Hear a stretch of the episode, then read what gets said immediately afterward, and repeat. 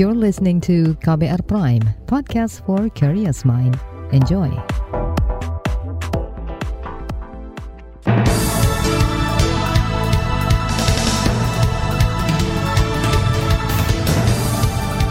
Selamat pagi saudara, senang sekali kami bisa menjumpai Anda kembali melalui program Buletin Pagi edisi Kamis 2 Juni 2022.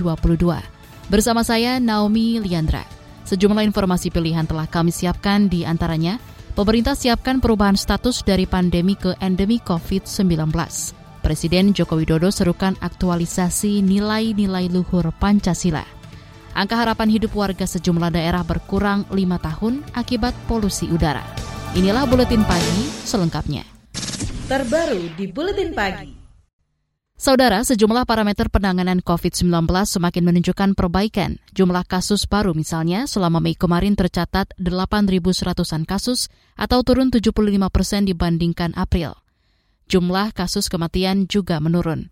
Kasus kematian di Mei tercatat 330-an orang atau turun 71 persen dibandingkan April. Begitu juga dengan rata-rata positivity rate yang melandai jadi 0,43 persen pada Mei. Satu bulan sebelumnya mencapai 1,39 persen. Meski kondisi pandemi membaik, namun pemerintah belum bisa memastikan kapan status pandemi diubah menjadi endemi COVID-19. Menurut Menteri Kesehatan Budi Gunadi Sadikin, ada sejumlah pertimbangan dalam memutuskan transisi pandemi ke endemi. Salah satunya kesadaran masyarakat menerapkan protokol kesehatan. Untuk itu, pemerintah secara bertahap akan melimpahkan tanggung jawab menjaga kesehatan kepada individu masing-masing pandemi menjadi endemi karena ini sifatnya pandemi global ya, bukan pandemi di Indonesia saja. Itu memang akan terjadi kalau sudah dikoordinasikan dengan WHO. Sekali lagi karena ini pandemi global. Indonesia tidak bisa mengambil keputusan sendiri mengenai ini sudah menjadi endemi. Menkes Budi Gunadi Sadikin menambahkan fase transisi pandemi menuju endemi bisa terjadi jika capaian vaksinasi dosis kedua sudah 70 persen dan angka laju penularan sudah di bawah angka 1. Selain itu, perubahan status dari pandemi ke endemi juga harus mempertimbangkan aspek ekonomi, sosial, dan politik.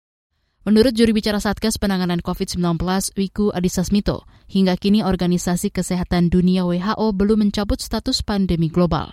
Meskipun saat ini sejumlah negara sudah bergerak ke arah endemi termasuk Indonesia. Uh, jadi pada prinsipnya uh, situasi dunia sekarang masih pandemi. Uh, kasus COVID-19 di Indonesia relatif terkendali seperti tadi sudah disampaikan data-datanya dan kondisi ini harus tetap dipertahankan.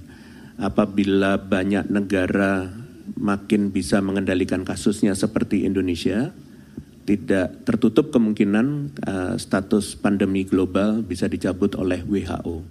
Juru bicara Satgas Penanganan COVID-19 Wiku Adhisa Smito menambahkan fasilitas-fasilitas pendukung penanganan COVID-19 seperti rumah sakit darurat Wisma Atlet akan tetap dipertahankan seperlunya guna mengantisipasi bila ada lonjakan kasus di Indonesia.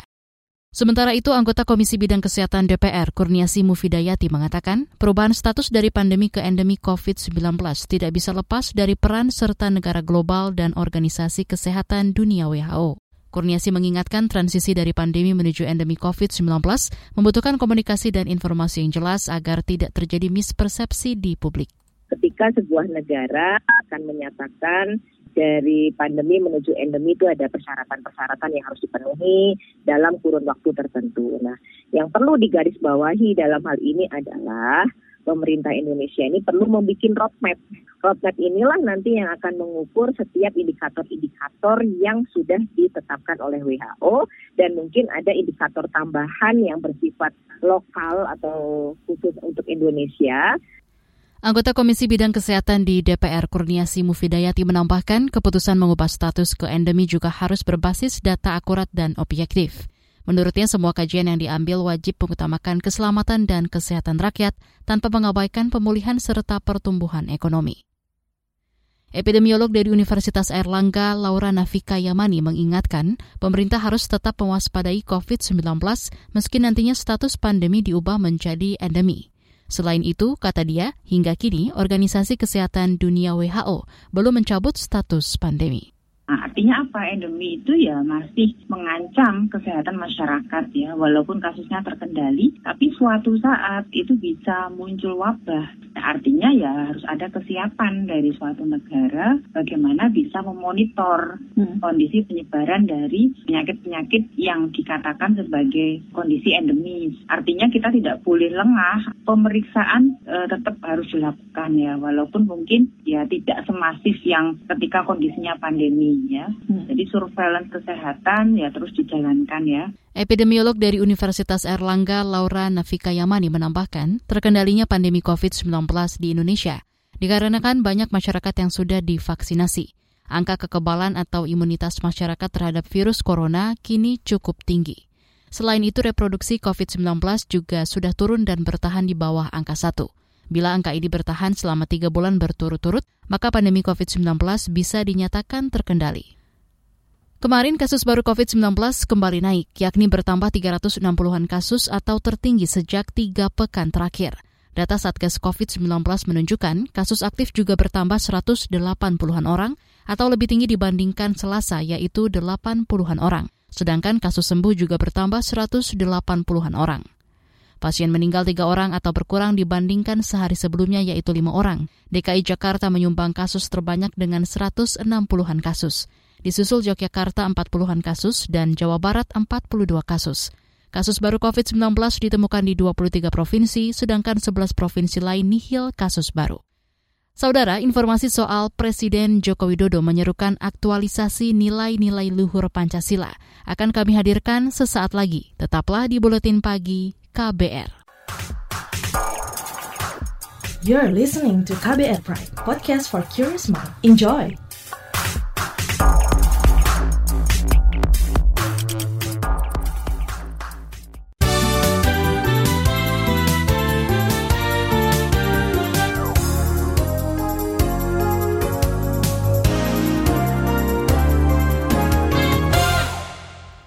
Anda sedang mendengarkan buletin pagi KBR. Presiden Joko Widodo mengajak seluruh pemangku kepentingan masyarakat hingga anak muda membumikan dan mengaktualisasikan nilai-nilai luhur Pancasila dalam kehidupan bermasyarakat, berbangsa, dan bernegara.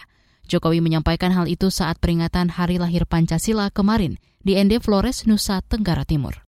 Dan ini sudah dibuktikan berkali-kali dalam perjalanan sejarah bangsa bahwa bangsa dan negara kita bisa tetap berdiri kokoh menjadi negara yang kuat karena kita semua sepakat untuk berlandaskan pada Pancasila. Tapi saya selalu ingatkan, kita harus betul-betul mengamalkan Pancasila dan memperjuangkan Pancasila. Presiden Jokowi menambahkan, Pancasila bukan hanya mempersatukan bangsa dan negara, tapi juga menjadi penuntun ketika Indonesia menghadapi tantangan dan ujian. Untuk itu, setiap warga negara diharapkan mewujudkan Pancasila dalam sistem kemasyarakatan, kebangsaan, dan kenegaraan. Pemerintah berkomitmen untuk mewujudkan perdamaian dan semangat persatuan di tanah Papua. Wakil Presiden Maruf Amin mengatakan komitmen itu antara lain dilakukan melalui berbagai regulasi dan kebijakan afirmatif. Salah satunya berkaitan dengan terbitnya Undang-Undang Otonomi Khusus.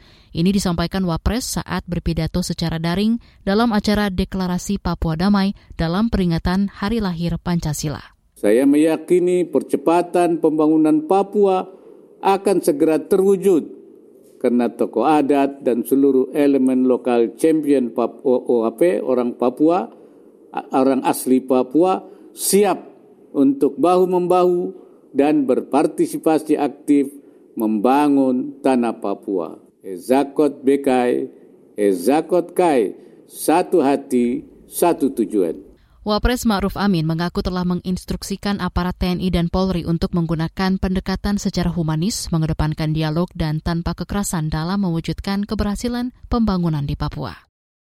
Pemerintah didesak meninjau ulang dan mengamandemen undang-undang yang bertentangan dengan semangat kebebasan berpikir, berkeyakinan, dan beragama. Ini disampaikan manajer media Save the Children Indonesia Dewi Sri Sumana saat memperingati Hari Perlindungan Anak Internasional kemarin. Alasannya, sejumlah anak-anak di Indonesia trauma akibat perlakuan diskriminatif yang dialami anak-anak Indonesia dari kelompok agama minoritas. Ada tiga isu uh, terkait dengan ancaman kesehatan pada anak. Yang pertama ancaman zero dose atau uh, balita yang tidak melakukan atau terlewat imunisasi dasar. Lalu juga ada pelanggaran kode etik internasional pemasaran produk pengganti ASI serta stunting. Hal lainnya juga yang kami soroti tentang uh, pengalaman uh, trauma dan juga diskriminasi yang dirasakan oleh anak-anak dari kelompok minoritas agama. Manajer media Save the Children Indonesia Dewi Sri Sumana berharap pelayanan dasar yang dapat diakses oleh anak harus tetap selalu dijaga dan dihormati. Selain itu, ia meminta agar anak-anak dapat menjalankan agama serta kepercayaan yang dianut. Beralih ke berita ekonomi. Menteri Pariwisata dan Ekonomi Kreatif Sandiaga Uno akan menyelesaikan isu dan kendala dalam upaya meningkatkan kunjungan wisatawan dari Singapura. Ini disampaikan kemarin saat Sandiaga berkunjung ke Singapura, salah satunya ke kantor Google. Menurutnya pada tahun ini, para pelaku usaha pariwisata sudah memiliki target untuk menyelenggarakan kegiatan wisata dan membantu sektor parekraf Indonesia. Kami sangat terdorong oleh hasil pertemuan dan kami pikir ini adalah jalan yang baik bagi kami untuk pemulihan ke arah yang lebih kuat memastikan ekonomi bergerak ke arah yang benar dan kita juga menciptakan pekerjaan berkualitas baik di masa depan bermitra dengan Google.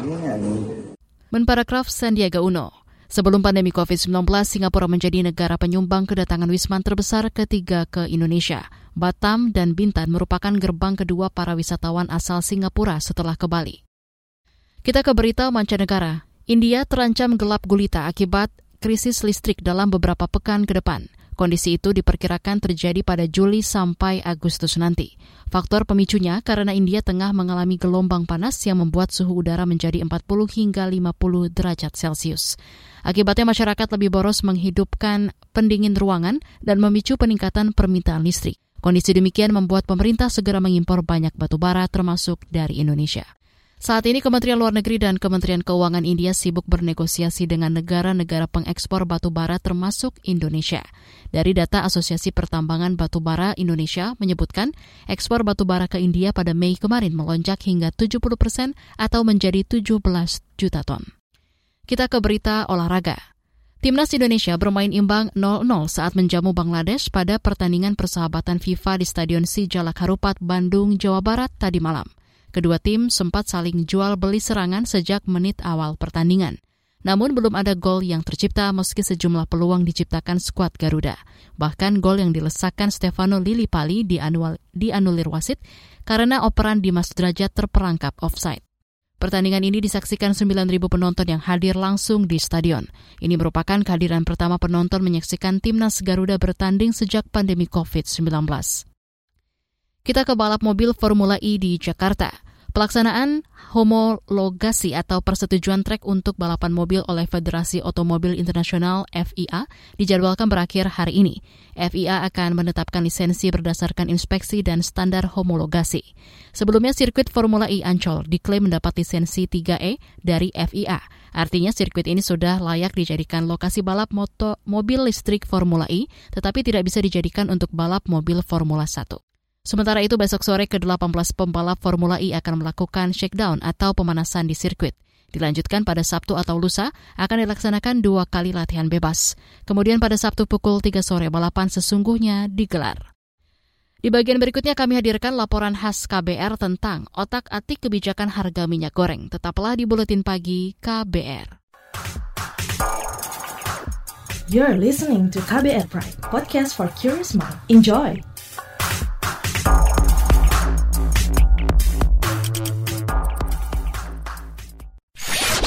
Commercial break.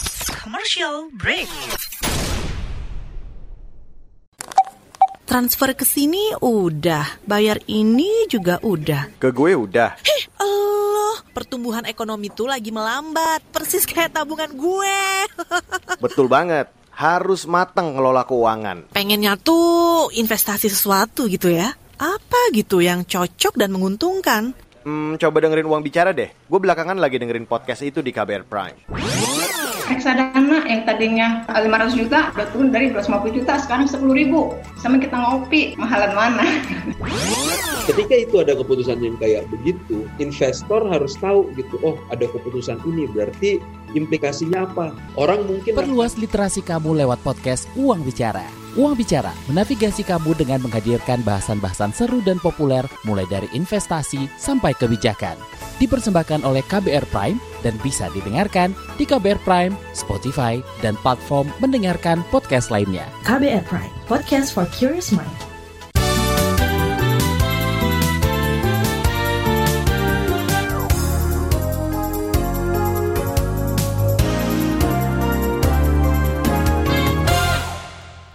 Anda masih bersama kami di Buletin Pagi KBR. Harga minyak goreng curah hingga kini masih belum sesuai harga eceran tertinggi atau HET yang ditetapkan pemerintah yakni Rp14.000 per liter. Padahal berbagai upaya telah dilakukan untuk bisa menurunkan harga. Namun dampaknya tak signifikan. Kondisi ini dikeluhkan berbagai pihak. Selengkapnya simak laporan khas KBR disusun Sindu Darmawan.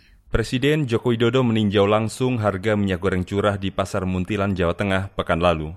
Di sana, kepala negara membandingkan harga mie gor curah antara satu toko dan lainnya. Dalam kunjungannya, Jokowi masih menemukan harga mie gor curah yang bervariasi di pasar tradisional. Di hadapan pedagang, Presiden Joko Widodo menjanjikan akan menurunkan harga minyak goreng sesuai HET dalam sepekan hingga dua pekan ke depan. 15, 5 Pak, 1 kilo. 15 ribu, 14 ribu, 500, kalau liter? Liter 14 setengah. 14 ribu 500. Jadi satu liter harganya di sini sudah 14.500. Tapi di sini nggak literan loh Pak. Iya, kiloan, kiloan, kiloan. Pada hari ini, harga minyak goreng curah di dalam negeri masih bervariasi. Mengutip data Pusat Informasi Harga Pangan Strategis Nasional (PIHPS), harga minyak goreng rata-rata di angka Rp18.500 per kilogram. Angka ini naik 5 persen lebih atau sekira Rp1.000. Harga tersebut jauh di atas harga eceran tertinggi HET yang ditetapkan pemerintah, yaitu Rp14.000 per liter. Harga termahal ada di Merauke, Papua, yakni Rp30.000 per kilogram. Harga terendah ada di Kabupaten Lombok Timur, yakni Rp13.600 per kilogram. Variasi harga juga terjadi pada harga minyak goreng kemasan di sejumlah daerah. Ada penurunan namun tak signifikan dibanding sebelum kenaikan. Menurut Siti, salah satu pedagang di Pasar Induk Banyuwangi, Jawa Timur, penurunan terjadi setelah pasokan melimpah. Ya, ya turun tapi turun sedikit, nggak banyak turunnya masih dari 49 ke 46 2 liter. Ya 1 liter kemarin itu 23 300 mungkin. Modalnya 25 dari 25 turun sedikit 23 300 Penurunan harga salah satunya diduga karena stok melimpah di dalam negeri. Itu sebab pekan lalu pemerintah kembali membuka keran ekspor CPO dan bahan baku minyak goreng. Meski larangan ekspor dihentikan, dampaknya masih terasa, tidak hanya ke konsumen, tapi juga ke petani sawit rakyat, terutama terhadap harga tandan buah segar atau TBS. Ketua Umum Asosiasi Petani Kelapa Sawit, Apkasindo, Gulat Manurung mengatakan, harga TBS sempat terjun bebas dari harga awal Rp4.800 per kilogram menjadi Rp1.000 per kilogram. Namun, Kementerian Pertanian mengklaim telah melakukan langkah konkret untuk mencegah harga TBS agar tidak semakin anjlok. Meski begitu, Menteri Pertanian Syahrul Yasin Limpo mengakui harga TBS masih belum akan stabil dalam waktu dekat. Kementan tetap mengambil langkah penanganan dampak pelanggaran eks, pelarangan ekspor CPO yang diperkirakan masih akan berpengaruh terhadap harga tanaman buah segar atau TBS petani untuk beberapa waktu ke depan. Mentan Syahrul Yasin Limpo menambahkan, saat ini fokus Kementan membantu pembudidayaan kelapa sawit petani. Salah satunya yakni melalui pertemuan para pemangku kepentingan untuk mengambil kebijakan soal harga yang berpihak bagi petani. Sejumlah kebijakan yang dilakukan pemerintah untuk menstabilkan harga minyak goreng masih menuai kritik, salah satunya dari Ikatan Pedagang Pasar Indonesia IKAPI. Sebab harga minyak goreng masih belum sesuai HET. Padahal larangan ekspor crude palm oil sudah dicabut. Sekretariat Jenderal DPP IKAPI Reynaldi Sarijowan khawatir harga migor bakal kembali naik dan mengerek harga-harga pangan menjelang Idul Adha. Kami hanya berharap minyak goreng 14.000 per 1 liter itu ada di pasar. Dengan cara apa? Dengan cara pendistribusian yang secara merata dan meluas. Jadi nggak hanya di daerah-daerah perkotaan besar saja. Tentu kita berharap uh, hari ini kan minyak goreng curah aja masih di atas 17.000, bahkan ada yang 19.000.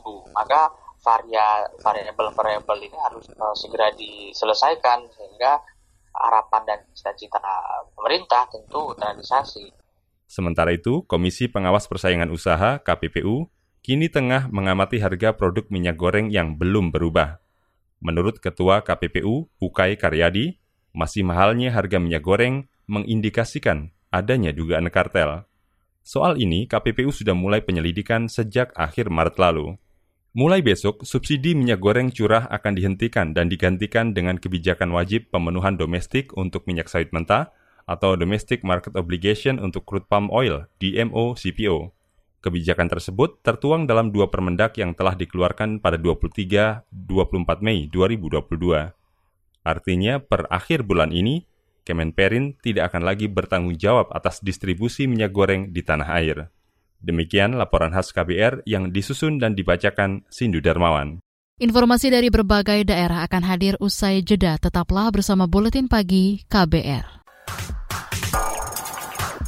You're listening to KBR Pride, podcast for curious mind. Enjoy!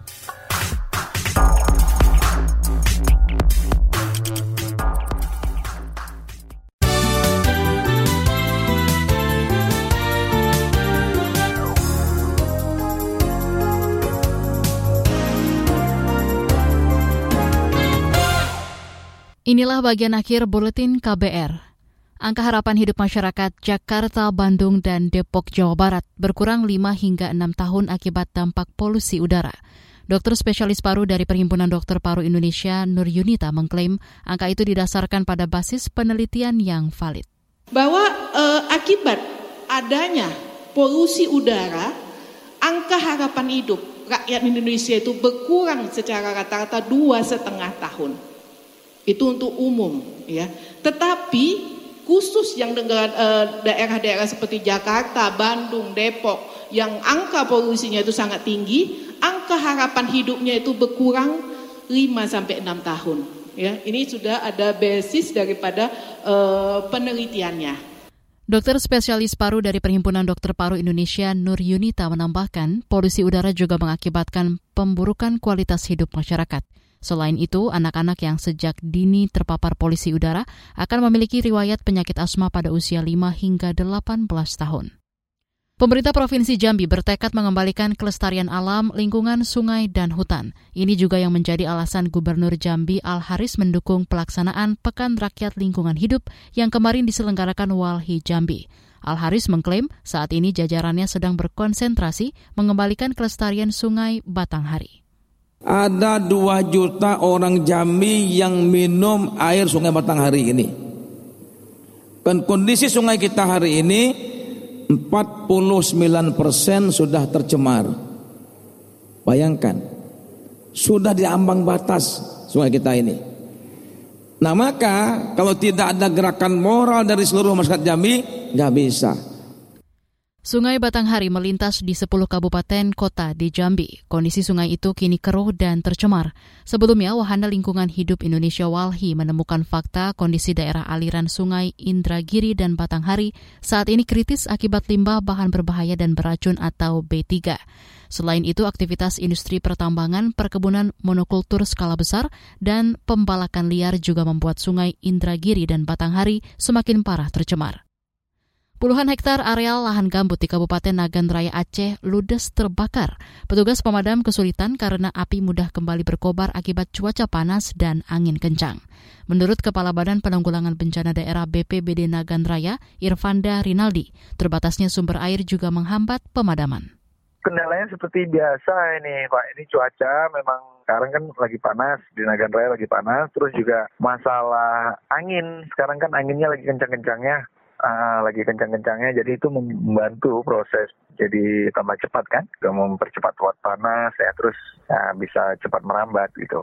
Kebakaran lahan gambut di Desa Pulau Kekrut, Kabupaten Nagan Raya, Aceh sudah berlangsung hampir satu pekan. Kini kepolisian masih terus mengusut kasus tersebut yang mengakibatkan kurang lebih 23 hektar lahan terbakar. Sementara itu, Ketua Komisi 3 DPR Kabupaten Nagan Raya Zulkarnain mendesak pemerintah kabupaten meminta pertanggungjawaban PT GWS yang puluhan hektar lahan gambutnya terbakar. Sebagai pemilik hak guna usaha, PT GWS tidak boleh menelantarkan lahan gambut di kebun sawit itu. Informasi tadi menutup jumpa kita di Buletin Pagi hari ini. Pantau juga informasi terbaru melalui kabar baru situs kbr.id, Twitter kami di akun @beritaKBR, serta podcast di alamat kbrprime.id. Akhirnya saya Naomi Liandra bersama tim yang bertugas undur diri. Salam.